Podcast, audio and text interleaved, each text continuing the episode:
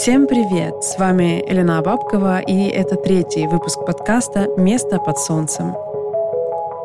Сегодня я хотела бы поговорить с вами о прошлом, а точнее о том, что происходит э, с нашим личным прошлым в эмиграции, о том, как стираются и замещаются социальные связи, и для чего мы храним гигабайты информации о самих себе, о нашем цифровом следе и том, как э, наше digital прошлое влияет на наше настоящее.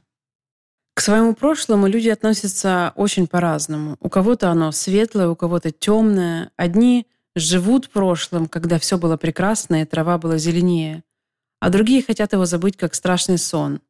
Мне сложно представить, как мы будем помнить эти дни весны 22 года, которые мы сейчас коллективно проживаем. Но сомнений в том, что мы их запомним, у меня, конечно, нет. Этот опыт останется в поколениях, как и опыт всех других трагических событий. Но есть также и другая точка зрения, которая заключается в том, что острота и ужас трагедии притупляются через 2-3 поколения. На что и указывает цикличность нашей истории. Войны повторяются снова и снова, каждые 20-30 лет, а то и чаще. Тут работает очень сложный механизм. В острой фазе кажется, что происходящее забыть невозможно, но оказывается, что через какое-то количество лет тот же самый человек уже перестает помнить свои же чувства. Это касается не только плохих переживаний, хотя они, несомненно, забываются быстрее, потому что работает защитная система. Забываются даже светлые и прекрасные чувства, да и вообще любые переживания. Если их не подпитывать регулярно, то психика человека перерабатывает эти чувства и освобождает место для новых, образно говоря. Но все-таки я понимаю, что нынешние события максимально сильно травмируют нас в этом моменте. И прямо сейчас на ходу меняют судьбы миллионов людей. Напрямую влияют на их будущее. Поэтому, оглядываясь назад, мы будем видеть в прошлом этот переломный для нас момент и, скорее всего, очень хорошо его запомним – мы не можем забыть, почему наша жизнь так резко изменилась. И, возможно, только наши дети, если им повезет, смогут прожить свои жизни в более благоприятном мире. Это маловероятно, но все-таки очень хочется в это верить.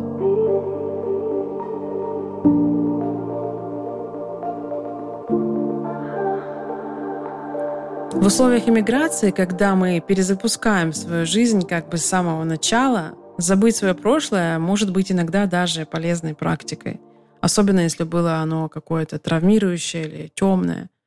Но для ментального здоровья хотелось бы, конечно, более качественно осознавать свою идентичность, а она как раз формируется в нашем прошлом и опирается на него.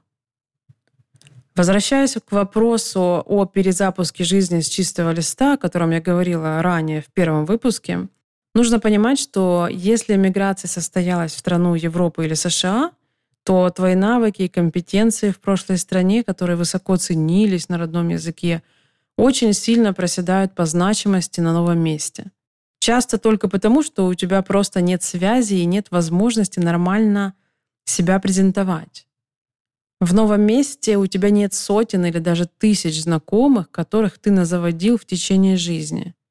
Поэтому мир при приезде схлопывается до двух-трех человек, которые непосредственно задействованы в вашей жизни. И иногда это совершенно посторонние люди. И при каждом новом знакомстве, которое будет происходить, необходимо будет выстраивать свою презентацию так, чтобы каждому было понятно, кто перед ними. Это довольно утомительное и однообразное занятие, скажу я вам. По сути, иммигранты на новом месте для местных жителей — это люди без прошлого. Им ничего не известно о вас, у них нет ориентиров, и им вообще не за что зацепиться. То есть ваше прошлое в эмиграции просто каким-то образом блекнет, тускнеет и имеет значение только для вас. В первые годы жизни приходится доказывать новому окружению, что ты не осел и не идиот. И это нужно будет делать циклично, постоянно для каждого нового человека, причем не один раз. И на ментальном уровне это выглядит так, что ты внутри знаешь, какой ты супер крутой, классный, какой ты офигенный специалист в своем деле, какие достижения у тебя есть, что ты вообще и то можешь, и так умеешь. А тут это вообще ни для кого не очевидно. Никто не понимает и не интересуется тем, как оно у тебя там было раньше, где-то там далеко. И приходится буквально все начинать сначала. Это происходит и из-за сложности с языком, и из-за разницы в психологии. А, у меня получилось так, что я максимально сильно это почувствовала и прочувствовала на себе. Я поняла, что такое нет репутации от слова совсем. Полное отсутствие социального круга. Никто тебя не может ни представить, ни порекомендовать. Никто на тебя не ссылается. То есть тебя как будто бы вообще не существует. И приходится самому как бы постепенно отказываться от своего уже прошлого, потому что ты не можешь доказать или как-то быстро представить себя этим людям, быстро объяснить, кто ты есть, как-то выкатить свой бэкграунд. То есть ты берешь для себя и своего опыта все навыки, все-все-все, но понимаешь, что репутацию приходится строить с самого начала. И в среднем на такой перезапуск карьеры и самого себя уходит внимание около 6-7 лет. В связи с этим я хотела бы поделиться такой вот э, забавной мыслью, которая пришла мне в голову. А, мне вот кажется, что паспорт как основная форма идентификации человека уже несколько устарел. Ну, то есть ты можешь представить свою главную, но минимальную информацию о себе с помощью этого паспорта, когда взаимодействуешь с государственной какой-то официальной системой в новой стране. Без этого не получится пребывать там или делать что-то официально. Но какой процент времени мы взаимодействуем с этой системой? Минимальный. Интересно ли мы или наша личность системе в принципе? Ну, конечно же, нет. То есть есть такая какая-то пока плохо осязаемая потребность в социальном паспорте, что ли. Или как это можно назвать? Какой-то файл самопрезентации типа резюме, но более удобный в использовании и легко обновляемый который можно моментально инсталлировать собеседнику в голову, чтобы у него быстро сложилось адекватное, реальное представление о нас. Это, конечно, звучит как утопия, но почему бы не помечтать тут вслух? Это бы очень сильно облегчило и ускорило вживание человека в новые обстоятельства и убрало бы вот большое количество ментальных проблем и сблизило бы людей, и разрушило барьеры между незнакомцами, даже говорящими на разных языках. Я вот просто это все придумала, потому что мне реально хочется вставить иногда флешку кому-нибудь в голову, чтобы не рассказывать заново и не объяснять все, кто ты, что ты и вообще зачем ты. Ну, это, конечно, все из разряда какого-то юмора и диких фантазий, потому что нам все равно приходится долго и кропотливо либо выстраивать свой образ в глазах новых знакомых, либо как-то проявляться в соцсетях. Если, конечно, мы вообще ставим себе задачу, чтобы люди могли получить о нас хоть какие-то сведения. И хотим построить какие-то новые социальные связи. Кстати, о соцсетях. С их появлением иммигрантам стало еще более непонятно, как выстраивать свой новый социальный круг. Если раньше, в доинтернетные времена, связи с родиной не оставалось практически вообще совсем, были только редкие телефонные звонки, которые были супердорогими, и письма от руки. То сейчас при переезде мы как бы уезжаем физически, но онлайн мы остаемся все в той же социальной стае. И задачей становится постепенно обрастать связями на новом месте, в идеале параллельно сохраняя свои старые. Я долго наблюдала за поведением иммигрантов и самой себя в соцсетях. И сначала я вижу, как все пишут на родном языке, рассказывают и показывают, как им живется на новом месте своим друзьям из прошлого. И с течением времени, если все идет нормально, они обрастают новыми друзьями и знакомыми, и в какой-то момент новая аудитория перевешивает, и все эти люди чаще и чаще начинают пытаться писать на местном языке. На самом деле это большой вопрос для социально активных людей. Как на одной и той же платформе, например, в Инстаграм, удерживать внимание людей из разных миров? Опытным путем я пришла к выводу тому, что никак. На всех стульях усидеть просто невозможно.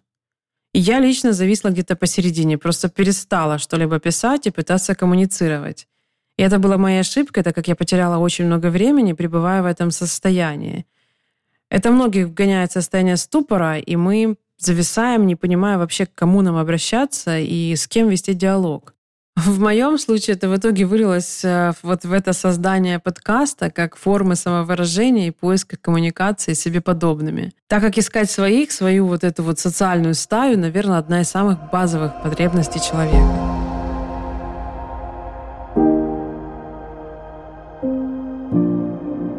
При переезде на новое место жительства стоит решить, что вы хотите делать со своим социальным интернет-прошлым и будущим. Если вы активно присутствуете в соцсетях, то выход в том, чтобы разделить эти сети по языкам. В одной продолжать на родном, а в другой начинать пробовать коммуницировать на местном языке. Чаще всего это английский, но мало ли, куда вас занесла судьба. Но на самом деле это проблема, которая, наверное, вообще не исследована никакими социологами, она новая, но дискомфорт, вот этот вот от поиска, как тебе самовыразиться, доставляет самый настоящий. И я нашла выход в том, что личные аккаунты я веду на русском с небольшими вкраплениями английского, а соцсети моего американского бизнеса, конечно же, полностью на английском. И таким образом, через профессиональные коммуникации я все глубже и глубже погружаюсь в американскую социальную жизнь. То есть моя профессиональная часть уже живет в Америке, а вот моя социальная пока еще где-то между. Если отключиться от онлайн-вопросов, то в реальной жизни стоит понимать, что ваши компетенции и скиллы из прошлого вам обязательно пригодятся. А вот прошлые связи, привязки, отдельные знакомства отпадут. Также со временем, когда все поймут, что вас физически больше нет на родине, интерес к вам сильно снизится. Это отражается даже на общении с близкими друзьями, к сожалению. И люди из прошлого с очень большим трудом понимают, какие вызовы стоят перед вами, плохо представляют себе вашу жизнь. И в конце концов исчезает вот это ваше взаимопонимание, и в этом, собственно, и заключается сложность всей коммуникации. Если говорить о своем прошлом вне сети, то эмигрируя, вы так или иначе несете свой культурный код в новую страну. Как это повлияет на вашу новую жизнь? Есть два ярких противоположных паттерна поведения в эмиграции. Первый – это нарочитое подчеркивание своей культурной национальной принадлежности. Это проявляется в соблюдении родных традиций и непризнании местных, праздновании своих праздников и игнорировании других отстранение от местных жителей и общение только со своими. Второй яркий паттерн, а точнее тип поведения, это попытка тотальной ассимиляции, отказ от прошлого и полное принятие нового. Этих людей выдают акценты, зачастую имя и фамилия, а также багаж знания о своей культуре, которую невозможно забыть и стереть. Но они стремятся влиться в новую культуру максимально, не общаются с другими мигрантами своей страны и постепенно становятся другими людьми. А, и, конечно, между этими двумя полярными типами поведения есть спектр принадлежности к тому или к другому стилю жизни. Но по своему опыту скажу, что первый вариант намного проще в исполнении, так как он практически не требует усилий. Намного проще попасть в свой безопасный круг своих, чем выйти наружу и сформировать новый круг из чужаков. А второй стиль более радикальный, но при этом развивающий и закаляющий. Когда я поняла, по каким правилам функционируют иммигранты, моим главным страхом стало застрять в этом иммигрантском культурном пузыре, а попадание в него совершенно неизбежно, из какой бы ты страны ни приехал. Я лично тяготею к изменениям и постоянной работе над собой, и мне нравятся все там разные челленджи, вызовы, поэтому я все время стараюсь выходить из этого пузыря и постепенно все-таки вливаться в новую культуру. Но это реально сложно чувствуется какая-то инертность, сопротивление. И прежде всего это что-то внутри, какое-то внутреннее упорство, нежелание. Потому что тебе все время необходимо выходить из зоны комфорта, постоянно быть таким вот проактивным, куда-то идти, что-то делать. И что самое страшное бывает для иммигрантов, это начинать с кем-то самому первым говорить. И вообще мало кому все это удается сделать легко и просто. Это и есть одна из самых больших проблем иммиграции. Именно это прощание и уход от себя прошлого и постепенное построение новой идентичности, в которой соединятся две культуры, является самым сложным и ломающим процессом. Не всем удается пройти через это. Кого-то сильно держит личное прошлое, а кто-то сам не хочет с ним прощаться. Но если заранее обдумать и осознать этот процесс – и знать, что он обязательно начнется, как только вы уедете из родной страны, то можно к нему подготовиться, и можно пройти его осознанно, смягчая все эти этапы.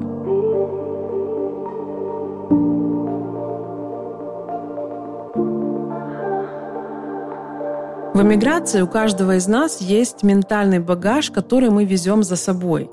И чем в более раннем возрасте мы приезжаем, тем легче нам относиться к своему накопленному в прошлой жизни.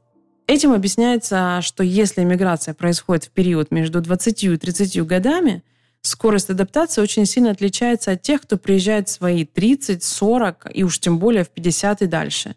Если вам больше 30 лет, то у вас уже 100% есть какой-то жизненный опыт и довольно большое количество связей, карьерный и у некоторых даже предпринимательский стаж.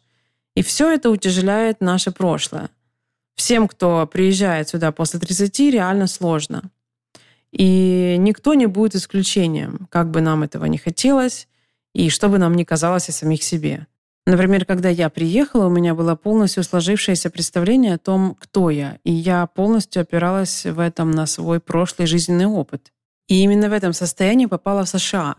Об этом я более подробно хочу поговорить в каком-то из следующих выпусков, где я покажу, как именно происходит обнуление и эти этапы изменения реальности. А теперь я хотела бы обсудить важность нашего цифрового багажа, нашего digital прошлого. Все эти жесткие диски, старые ноутбуки, заброшенные аккаунты в десятках соцсетей и приложений. И вообще, есть ли смысл в гигабайтах информации из прошлого? Меня давно беспокоит вопрос нашего накапливающегося присутствия в интернете – и я хочу объяснить, с чем связаны эти переживания. У меня есть пара больших вопросов. Как сохранить свою информацию так, чтобы она была упорядоченной, последовательной и удобной? И как это можно использовать в своей новой реальности? Как применить ее эффективно в эмиграции? Давайте попытаемся быстро осознать свой путь и след в разных цифровых форматах. Например, в первую очередь это физические носители – и я перебрала то, что смогла вспомнить. У меня где-то было три компьютера и три-четыре ноутбука, плюс парочка или троечка компьютеров, которые стояли у меня в офисах. А, кроме самих этих э, агрегатов, у меня еще было какое-то количество жестких дисков, лазерных дисков и флешек. Это все физические носители, и их на самом деле довольно легко держать под контролем. Я даже слышала, что некоторые люди способны упорядочивать свою жизнь, вкладывая и распихивая файлы по соответствующим папкам создавая альбомы с фото и видео по годам. У меня на такое вообще не хватает ни времени, ни терпения. Хочется, чтобы кто-то добрый и талантливый взял и навел порядок во всем этом хаосе файлов, которые содержат информацию о моей личности.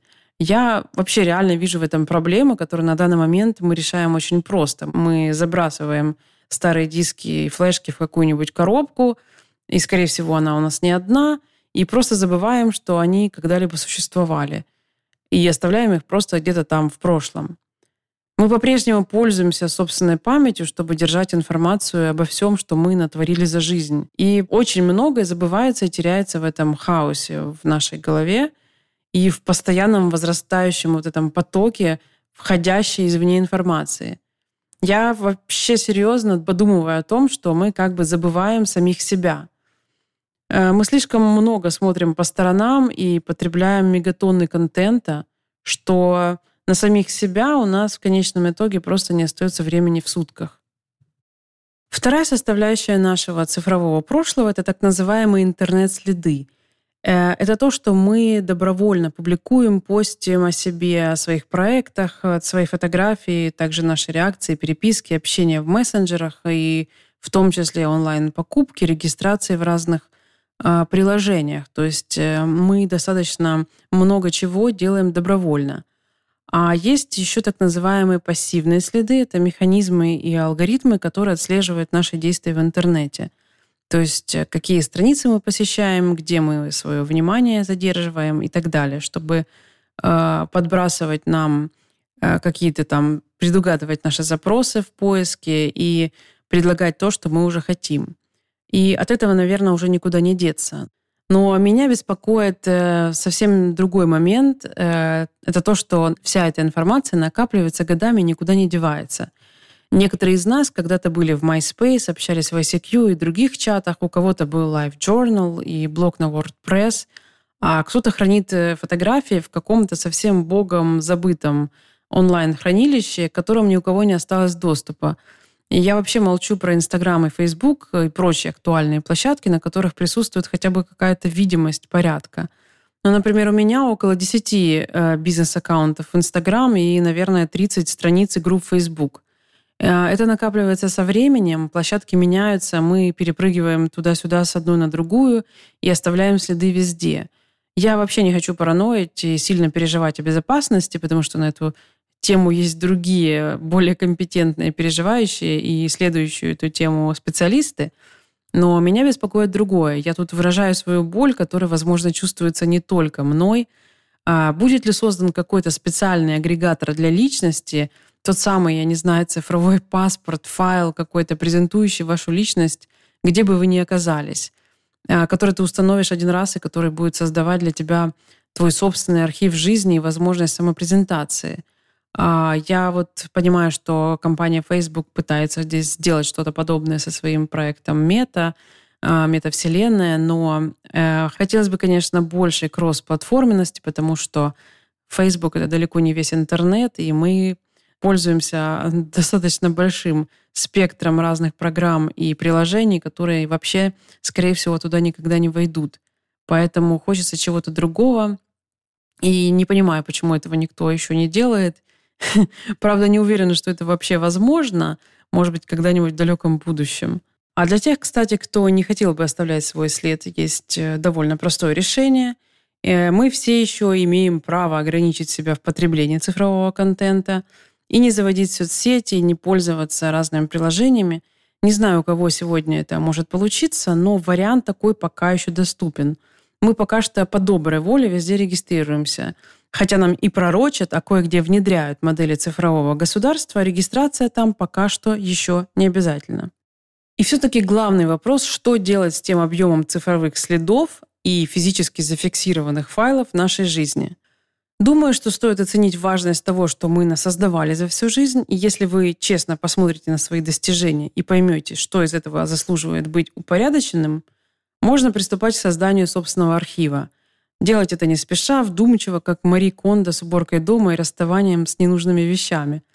Таким мы можем э, разобрать свою цифровую свалку, пересмотреть все свои диски, флешки, фотки, видео, в общем, все это куда-то собрать в одну кучу, э, что-то выкинуть, что-то утилизировать, продать, в общем, разобрать и не хранить вечно.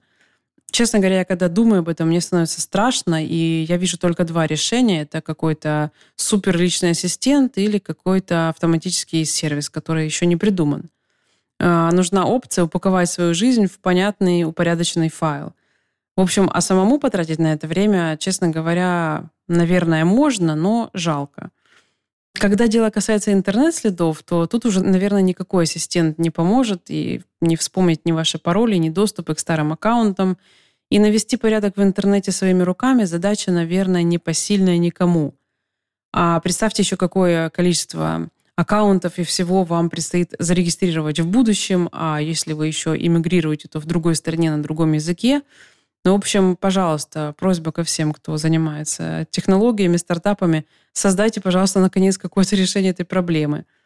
Вообще правильно было бы навести порядок э, до того, как вы решитесь переехать, но я уверена, что сегодня многие на это просто не способны. Короче говоря, в конце концов напрашивается один простой очевидный вопрос. Зачем вообще хранить свое прошлое? Если вы не ученый или не создаете какую-то супервакцину в тайне от всех, или не пишете крутой роман, если вы нормальный обычный человек, зачем все эти картинки, тексты, эти старые курсовые и супер бизнес-планы, которые не состоялись, например, в прошлом? Это, наверное, какой-то вопрос этического характера. Сохранять свое прошлое считается правильным и так принято. Интересно то, что, скорее всего, если не создать удобный и интересный архив, мы даже сами не будем возвращаться ко всей этой информации. Слишком много происходит здесь и сейчас, чтобы умудриться обращаться к прошлому сегодня. Ну, может быть, стоит хранить все это, чтобы оставить родственникам, чтобы вас помнили после смерти? Ну, давайте будем реалистами. Наши родственники выберут э, одну-две фотографии и любимое видео и будут пересматривать их с некоторой периодичностью.